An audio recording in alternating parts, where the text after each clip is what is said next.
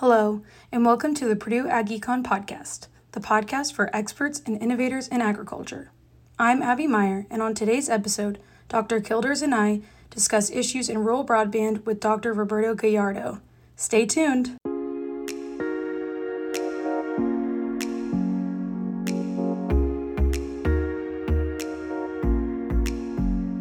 Welcome. You're listening to the Purdue Agriculture Economics Podcast. I am your host, Valerie Kilders, and I am joined today by my co host, Abby Meyer. Hello, Abby. How are you? I'm good. How are you?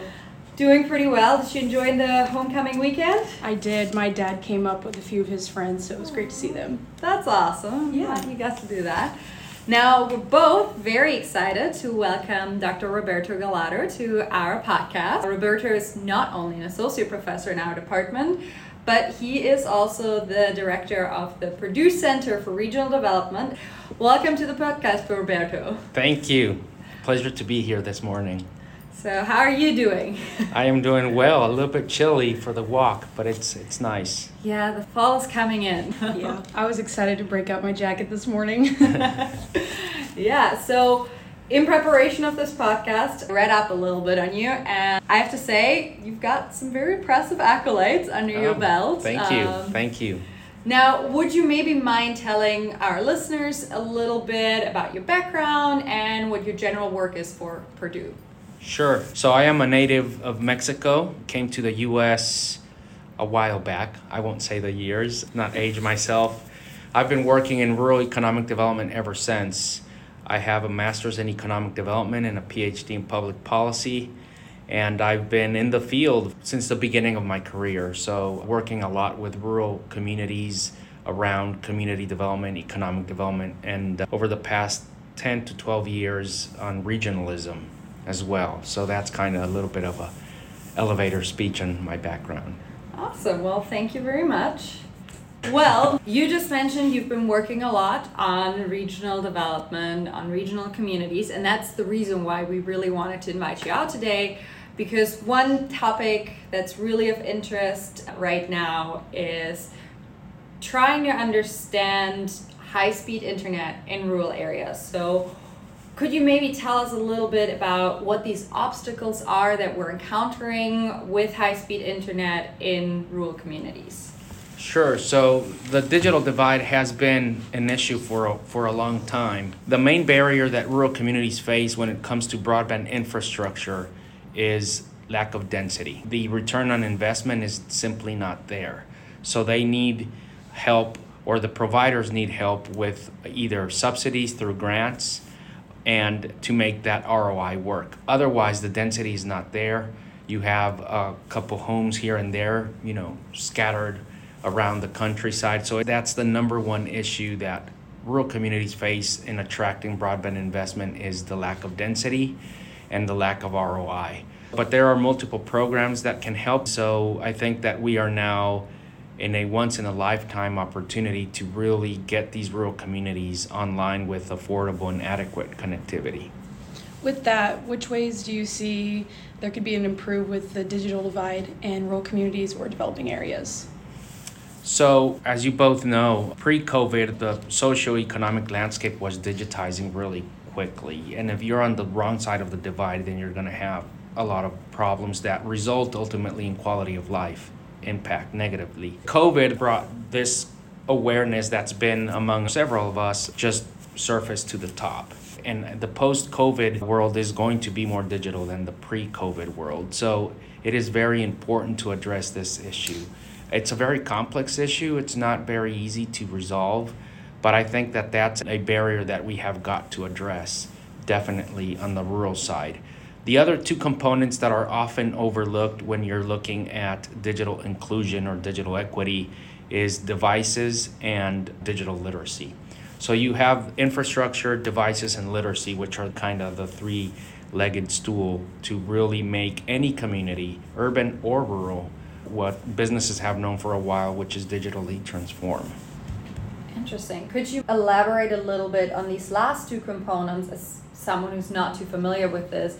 You would think that is something the individual might be able to overcome relatively easy because there's no infrastructure that needs to be installed. But what are some factors that also block the advancement on these two other components? Sure, the infrastructure piece needs to be coupled with adoption. Otherwise, the investment is not sustainable.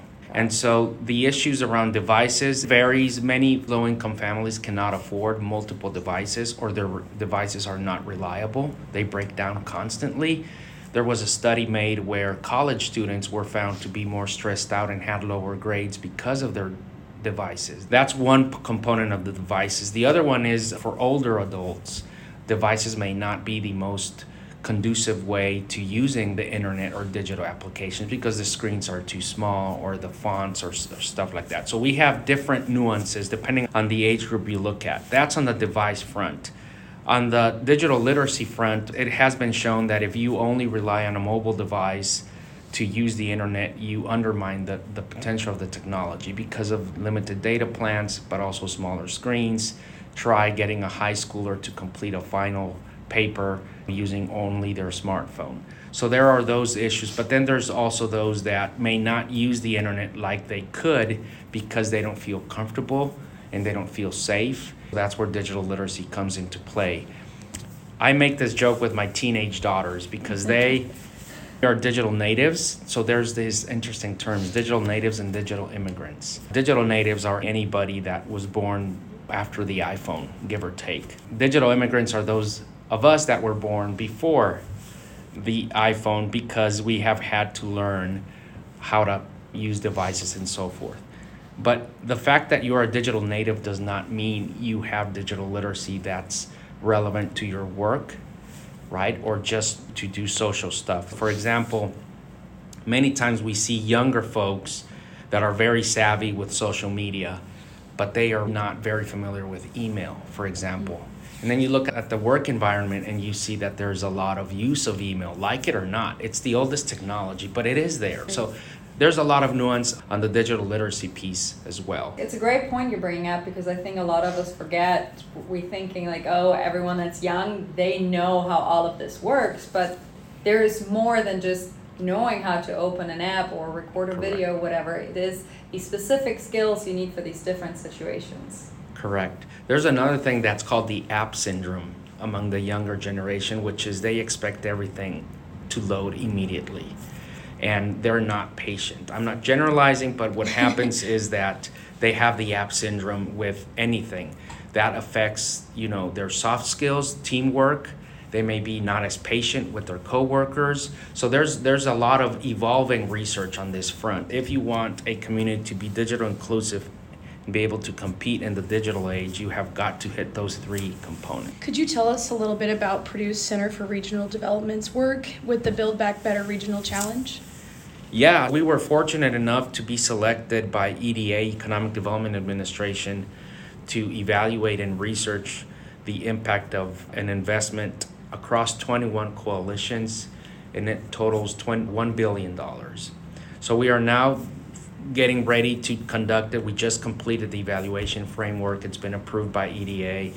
What we want to do at the end of the day is just monitor the progress of the coalitions. Each coalition has between two and eight projects. So it is a very complicated process, but we are excited because at the end of the day, we want to be able to tell the story for each of the coalitions but then also to aggregate so EDA can tell an overall story about that. On the research side, it's a very unique opportunity to test on place based regional development policies and see if those coalitions did in fact do better than those that were not intervened.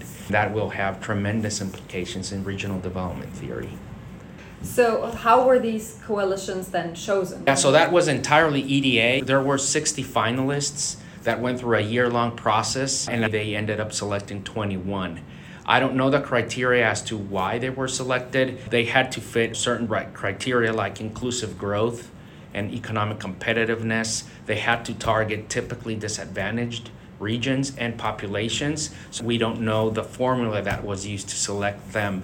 They just notified us okay, here you go, here's your 21 coalitions ranging from Alaska to Florida. So, okay, interesting. So, with this Build Back Better challenge or regional challenge that's there and the coalitions you're talking about, relating that to these issues with rural broadband that we have. My very basic understanding of this issue is that a lot of these funds are given out on the basis of maps that were designed that show the coverage and based on whether there's a lack or not, then interventions are started. Could you maybe explain a little bit about what these maps exactly show and how they are actually created? The Build Back Better Regional Challenge, I do not recall, but uh, very few of them are getting into the broadband infrastructure space specifically. That's because EDA has traditionally not funded that.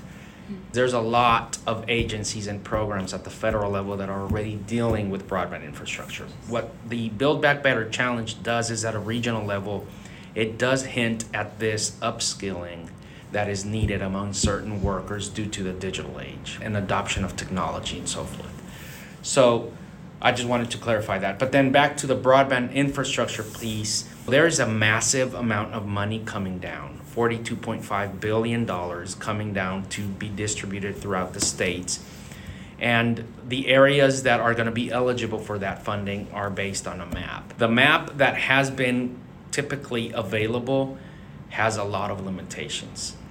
So, for example, in the past, internet service providers would report their availability where they are but they reported it at the census block level, which is the smallest unit that the census compiles demographic information. If you're in Manhattan, it's a very small census block. If you're in rural Wyoming, it can be up to two square miles. The problem with that is the providers would say, yes, we serve your house in the corner of that block, and so the entire block would be considered served. You would leave out all these other addresses within the block. So that by nature easily overestimates coverage. That's the data we've been using for years. The BEAD program, which is the 42.5 billion, they're trying to do a brand new map from scratch. We're hoping it'll go okay, but it, instead of using census blocks, it'll use address level structures or units. So that's as granular as you can get. So it's two phases of that. One is the fabric map, where the Federal Communications Commission is going to provide a map where every potential unit can be serviced or should be serviced with broadband. Once you come up with the final fabric map where you're not including an abandoned structure, then comes providers saying, we do offer service here, here, and there. After that, there's a challenge, and then at the end of the day, you have a brand new map which is called broadband serviceable locations or BSLs. That's going to be used to then direct the $42.5 billion in funding.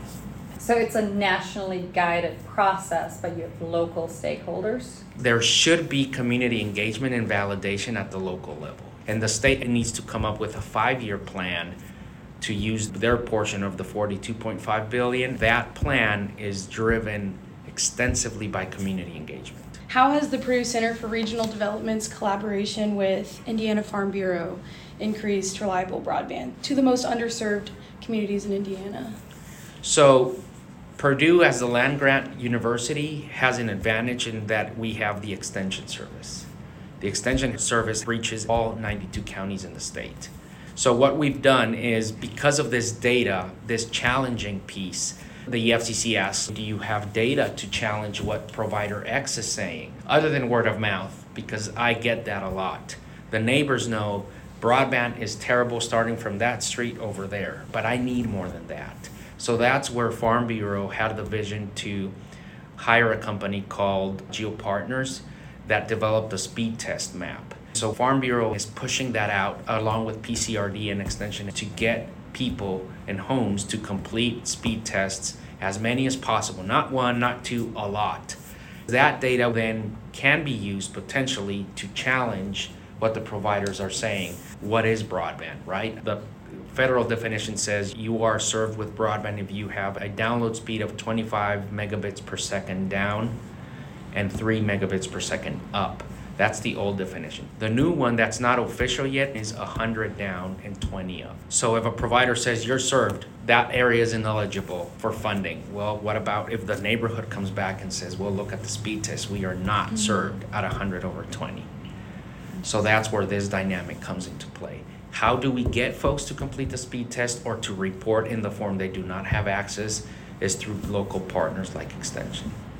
Now, you were just talking about these upload and download speeds. To put it into perspective, when we're comparing an urban area like West Lafayette, Indiana, maybe not the urban hub, but just to compare this with if we're going a couple miles out in the rural area, how do these download speeds compare? So we have access to the Farm Bureau speed test data.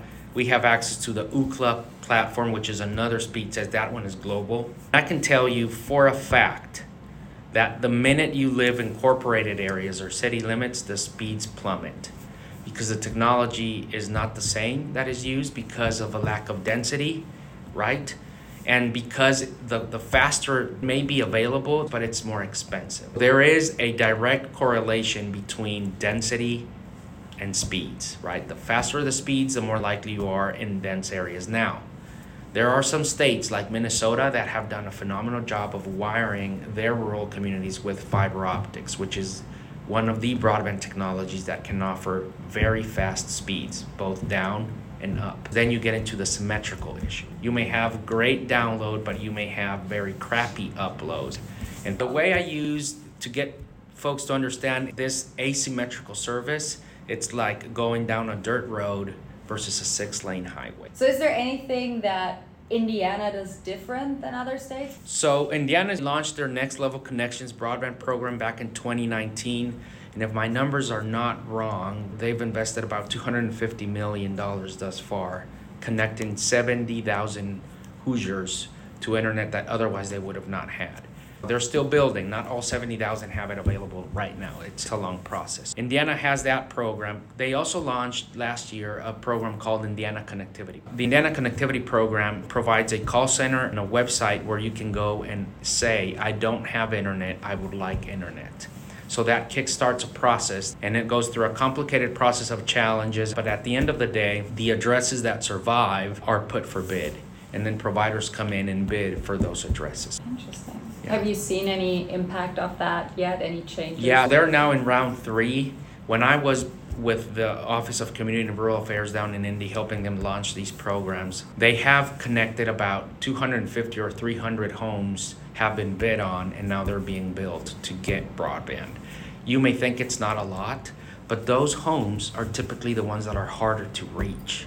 So if you're hitting 200, 300 by round three, I think that's a very good number.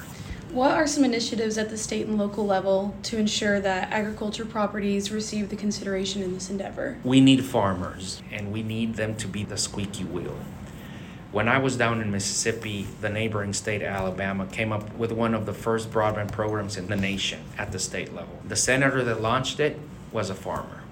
And the reason was because he was fed up with the poor connectivity, no options, very expensive, unreliable, you name it. What I tell communities is if you have a, a large farming community, mobilize them.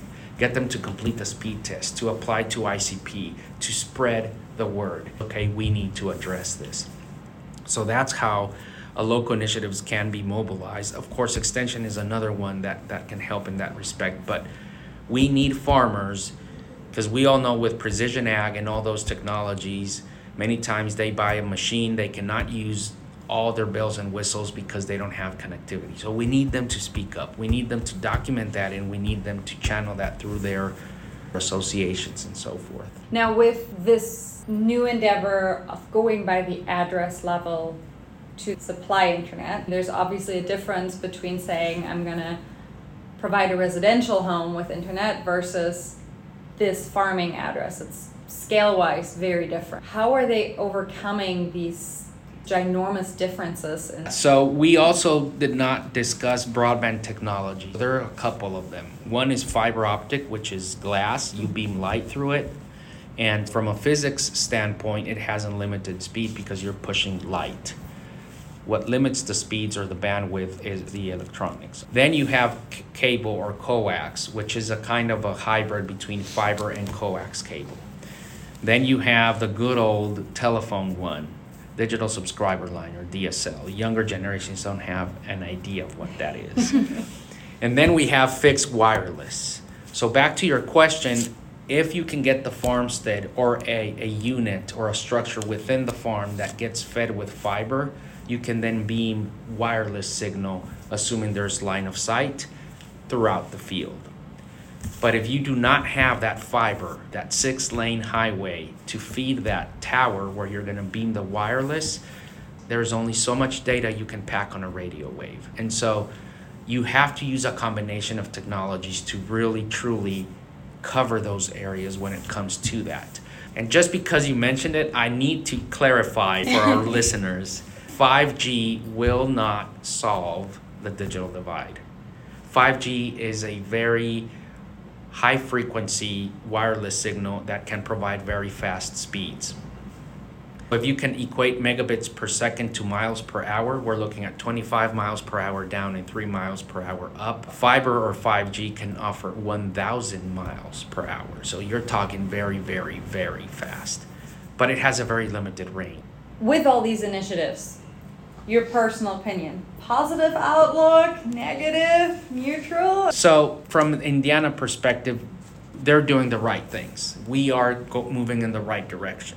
For this $42.5 billion investment, it is once in a lifetime opportunity to really decrease the divide. Now, the digital divide is actually more a continuum because a divide implies it can be bridged. But because of literacy and devices and more and more applications coming out every day, you will always need to train people. So it's not a divide, it's a continuum. With that clarification, this 42.5 billion for the infrastructure piece. We're going to see how those maps roll out and we're going to see how easy it is for communities to then receive those funds. Well, I certainly learned a lot. Thank you so much. Yeah, thank uh, you for the opportunity. Yeah. Students can help a lot in two ways. One is helping educate their parents and their grandparents about what different broadband technologies can can provide and cannot provide. That's number 1. The other thing they can do is to spread the word and help complete speed tests. The more data we have, the more clear the issue can become from a planning perspective. So we need to just continuously don't do a speed test now and then forget about it. The more data points we have, the better. Students can be a local broadband champion in the sense that they can be in their communities, with their colleagues, or with their families. We need broadband champions to help explain the situation. So that's the awareness piece that a student can play. The other one they can play is we have found that older folks tend to trust more their own family members when it comes to digital literacy. So they can also help with that. There's a 4 H mm-hmm. program called Tech Changemakers that did exactly that train teenagers to go train seniors on digital literacy. And if they're family, even better, because then the senior is more likely to then receive that help, right? Be open to it. Because there's a lot of issues there where people just don't want to acknowledge that they don't know something.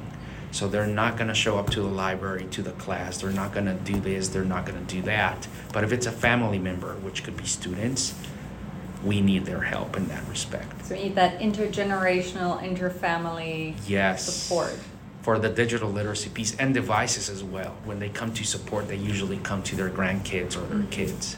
If the kids have the patience, of course, because my teenagers do not have the patience with me. So.